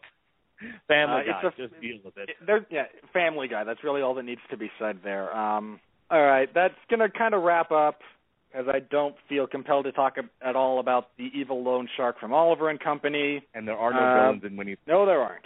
God love No, Winnie the only Pooh. the villain the villain in Winnie the Pooh is Win. There's you know the wind, there's the rain. Tigger's kind of a jackass at times, but you know what are you gonna do? Well, it's Peter Pan with a spring in his ass. That's kind of Tigger for you. Yeah, yeah. And Roo, who apparently is a former TNA World Heavyweight Champion. Shout out to Matthew. Dude, it's Bobby No. Roode, right? Ah. You've never seen that that thing from Botchamania? No. If, you I- listen to Jeremy Borash, whenever he announces Bobby Roode, he never does the duh at the end. It's just Bobby Roode. and is there a Botchamania where they flash through a shot of Roo? yes, various Roos, Oh. in fact. There's not just little Roo. There's a there's a video game boss that's Roo, and just bunches of. Do you remember the old show Kangaroo? First of all, it was a video game. There was a there was a period of time Saturday morning cartoons where like half the cartoons were based on video games. Q*bert had one. There was um Kangaroo, and the last part of the the theme song of that show was Bingo Bango Bongo, who were all characters in the show. Kangaroo, remember that? The boxing kangaroo. I think you're a bit before my time there. I was born in 1985. Mr. T had his own cartoon. I that I was aware of. MC Hammer had his own cartoon too. We want to get into that. Okay, that one I was not aware. of. I don't think it lasted, but he had one. I'm gonna I'm gonna find an old clip of the kangaroo show from from uh, All right. The video game and the uh, the cartoon. Uh, anything you want to plug since we're wrapping up here? Um, I found it. Bingo bango bongo kangaroo. It's amazing that I still have it. 1982. That's when that came out for the Atari. Before I was born. I, I was six. Yeah, I was six years old. You could I'm appreciate old. it. You're old enough to watch the Saturday morning cartoons. Yes, I'm old enough to remember when cartoons were on Saturdays. Now I don't know what they. Um, yeah, but really, just go to the Rattleton Broadcasting Network. I do apparently a thousand podcasts. My wife never sees me anymore. We at, we went out for dinner tonight, and I literally said to her when we got home, "Well, I'm going over to my apartment. Have a good night." And she just looked at me like, "I wish that were a joke." so, um, no, but seriously, folks. Um, Rattleton Broadcasting Network recently um, because I because I, damn it I had something to say and I would be heard. We did an in defense of Ultimate Warrior podcast with myself, Pat Mullen, and Gavin Napier. It was a lot of fun. You know, putting proper context to the Ultimate Warrior's sordid history. Long Road to Ruin uh, came back for the three back-to-back episodes. Uh, first part was Die Hard part, excuse me, part one, where we talked about uh, Die Hard, Die Hard 2, and then Die Hard with a Vengeance, uh, where I quoted you, Robert Winfrey, you know, in the old short road to ruin, followed by a steep fall off, or off, uh, followed by a long fall off a steep cliff. Um, uh, you can also check out the draft on the Casual Heroes podcast and hear my, and, and, and hear me take an entire podcast into the ditch when I announce that my main babyface is the Ultimate Warrior, thus my defense of him. Um, you can also check out the 401 Ground and Pound radio show every Sunday night at 9 o'clock. We'll be reviewing the greatest fight in the history of the UFC, Mark Hunt versus Bigfoot Silva. Everyone knows what I'm talking about there. And I will be doing coverage. And to Samer Kadi and Jeremy Lambert, you're not listening to this, but it doesn't matter. I'm going to say it anyway. I'm willing to post, if you guys will do live commentary for the entire fight on a Google Hangout, which will live broadcast and there's no time limit like there is on Blog Talk Radio, I will put it in the coverage thread so people can listen to you do it while uh, while reading my coverage and commenting on the fight. I will do that for you. I support you too. I love you, Jeremy Lambert and Sam. Well, I love Samer Kadi. I, I'm, I know, I like, I only like you as a friend, Jeremy Lambert, but I love you, Samer Kadi, and I will support this endeavor. Live, live commentary. Fuck Bill uh Bill Goldberg. No, fuck Mike Goldberg. fuck Joe Rogan. Listen it's actually Jon Anik and Jeremy Lambert. I don't care. They're all the same person. Um, listen to Sam They're and Jeremy Lambert. exactly. Do live commentary of Mark Hunt versus Bigfoot Silva the entire show Saturday night that I am doing live coverage for, starting I believe at six o'clock. Hey, I'll listen. I I will it. watch it, and I will, I, I will block out uh, Jon Anik and Kenny Florian as if uh, I wish I could from life, but hey. And I will. I would rather listen to Samer and Jeremy, and Jeremy will make a thousand Taylor Swift jokes, and Samer will try to make things, and try, and Samer will try to talk about the act. I don't know if either one of them will talk about the action. I have to be honest. The last their last two podcasts was ninety percent everything but the UFC and ten percent the UFC, True. which was All fine. right. If, oh yeah. I mean, it's their podcast. If they want to do that, good on them. God bless them. Uh, it was an entertaining listen as far as I was concerned. But like I said, I am a team player and I am here for you guys. The Radulich and Broadcasting Network, you know, we we uh we support. All right. Uh, for me, Locked in the Guillotine will be live tomorrow, where I review the Ultimate Finale 18, which is about 10 too many seasons of The Ultimate Fighter. I will also break down uh, UFC Fight Night 33, I believe it is, Mark Hunt versus Bigfoot Silva, which I'm only half joking and I'm very and I'm half very serious when I say it's a card of the year candidate on paper. Uh, Mark will have coverage. You can hear me every Sunday evening on the 411 Ground and Pound radio show. I will be back this week, and we will be having fun talking about Mark Hunt and Bigfoot Silva gassing after two minutes and going the full five rounds. They talked about on the uh, Man Cave that if uh, Bigfoot Silva takes down Mark Hunt, this may go the same way as Bigfoot Silva Fedor, and if it does, I won't be around on Sunday. I'll be at the crisis stabilization unit after having cut my arm up. I will uh, be prepared to host in your absence, sir. Just, just leave me a note if you're going to do that. Dear Robert, I'm presently cutting my arm. Tell my children I love them. Goodbye. Something like that, yeah. All right, uh, that's going to wrap. P.S. Make sure you post the show. I will. I will, and I will do a better job than the last couple of times of making sure it gets up to the site and everything. Um, we will be back next week, and I will make sure and schedule this thing for like two hours next week. And if we use less time than that, then so be it. When we talk about the golden age of Disney baddies, which and some we'll probably cover a fair number of the uh, CGI ones as well, depending on how time if we don't talk shakes about out. I'm not. If we don't talk about Rapunzel, I'm not showing up. You mean Tangled? That's the one. Yeah, okay. So yeah, we'll be do we'll be doing a bunch of the animated uh, the CGI'd ones as well. Non-Pixar. There will be no Pixar next week is the only caveat.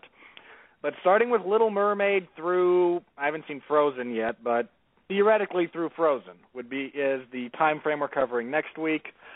Mark, I will see you then, and I'll see you on Sunday, and I might even annoy you during coverage because, hey, why not? Uh, always great to have you on the show, and I do look forward to next week with you as well.